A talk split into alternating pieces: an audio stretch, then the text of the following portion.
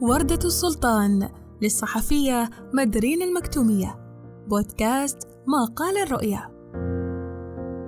الجميع يعلم قدر الاهتمام والشغف الذي كان يكنه المغفور له بإذن الله تعالى جلالة السلطان قابوس بن سعيد بن تيمور.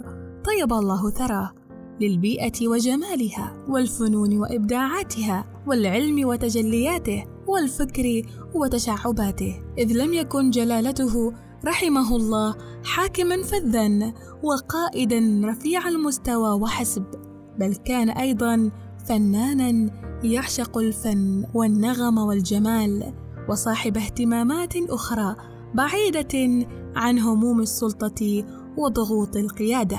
ولا يخالجني شك بأن الشخصية الفريدة للسلطان قابوس كانت شخصية ثرية للغاية ومما يؤكد على ذلك أن جميع من تشرف بلقاء جلالته رحمه الله أبدوا دهشتهم من عمق المعارف التي يملكها السلطان الراحل وكالوا المديح عندما اكتشفوا معرفته الموسوعية في مختلف مجالات الحياة من الدين إلى الثقافة والعلوم. والتاريخ والفلسفة والفن والسياسة والاقتصاد والإعلام وعلم الاجتماع وغيرها الكثير من العلوم الدنيوية والأخروية. وتلك الأخيرة كانت لها اهتمام خاص لدى جلالته.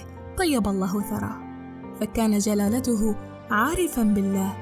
وصاحب تجليات روحية وعرفانية ألهمت كل من التقى بجلالته. ومن عرفه عن كثب. أكتب ذلك وقد لفت انتباهي ذلك الجانب الرقيق المشاعر المرهف الحس لدى جلالته رحمه الله. هذا الجانب تمثل في وردة السلطان قابوس إذ أسهم الاهتمام الكبير لجلالة السلطان الراحل بالبيئة والتنمية ليس فقط في عمان ولكن في كل دول العالم. في أن تقرر جمعية الورود العالمية تسمية نوع جديد من الزهور باسم جلالته رحمه الله. تقديرا وعرفانا من هذه الجمعية العالمية لجهود السلطان قابوس واهتمامه البالغ بقضايا البيئة وصون الطبيعة. هذا الموقف يجعلنا نقف لنفكر مليا في هذه الخطوة العالمية الفريدة من نوعها. فمن المؤكد أن ما قدمه جلالته لقضايا البيئة والمناخ وصون الطبيعة ومواردها لا يكون التعبير عنه بالثناء على الجهود وحسب ولكن كان لابد من اتخاذ خطوة تبرهن على صدق مشاعر الوفاء والتقدير العالميين للسلطان الراحل. وما يميز تلك الوردة ليس فقط جمالها الأخاذ بلونها الأحمر القاني ولكن أيضا أن هذه الوردة البديعة هي حصيلة مجموعة من الأبحاث العلمية التي عكف عليها علماء أجلاء ليخرجوا بهذه الوردة الفاتنة الجمال وكأنها فتاة عشرينية في ريعان شبابها ذات خدود حمراء تسر الناظرين وساقها الطويلة تمثل انعكاسا لجماليات الزهرة وشموخها بين الورود الأخرى لتتجلى كزهرة يانعة مشرقة تأسر الألباب والقلوب. ومن هنا أعرج إلى معنى يكمن في عمق التفاصيل فالزهور بطبيعتها رسل محبة. وما من شك أن تلك الوردة تتماهى وتتداخل قطعا بصفاتها مع ما عرف عن جلالته من اهتمام ورعاية كبيرة بنشر السلام والمحبة والإخاء في المجتمعات حول العالم. وكأن وردة السلطان قابوس.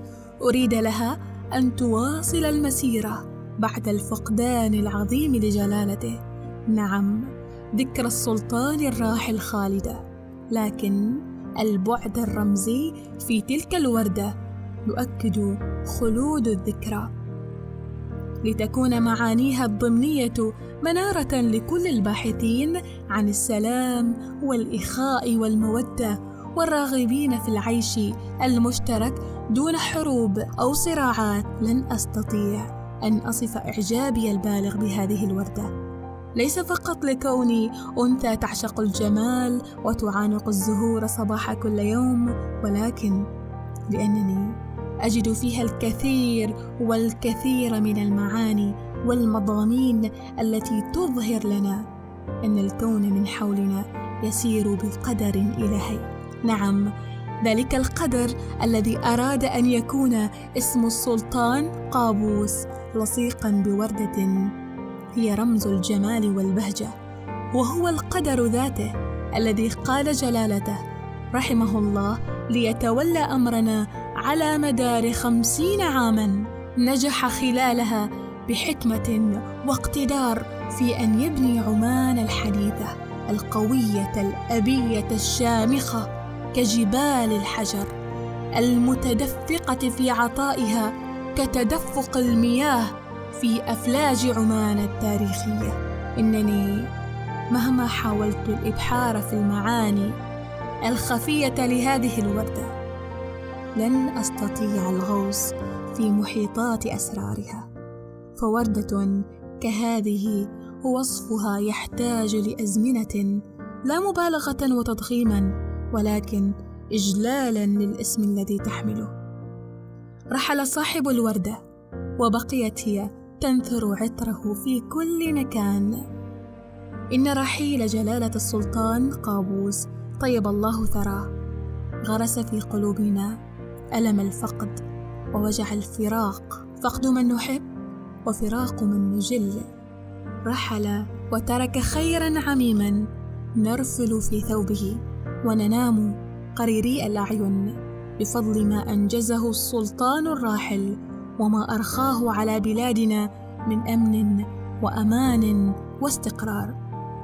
رحل سلطاننا المؤسس لعمان الحديثة وترك لنا وردة شديدة الجمال قوية العطر لتروي لنا ولمن بعدنا حكاية سرمدية عن سلطان أفنى عمره. من أجل شعبه وضحى بوقته وحياته الشخصية لكي يرى عمان في مصاف الدول المتقدمة ولكي يبني وطنه بسواعد أبنائه المخلصين. وردة كهذه لن تكون فقط للزينة والتعطر إنما هي وردة للتاريخ الذي سيظل يذكر مناقب السلطان الراحل في كل زمان ومكان.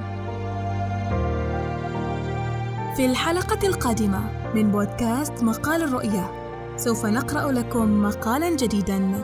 انتظرونا. أنا بثين الفوري.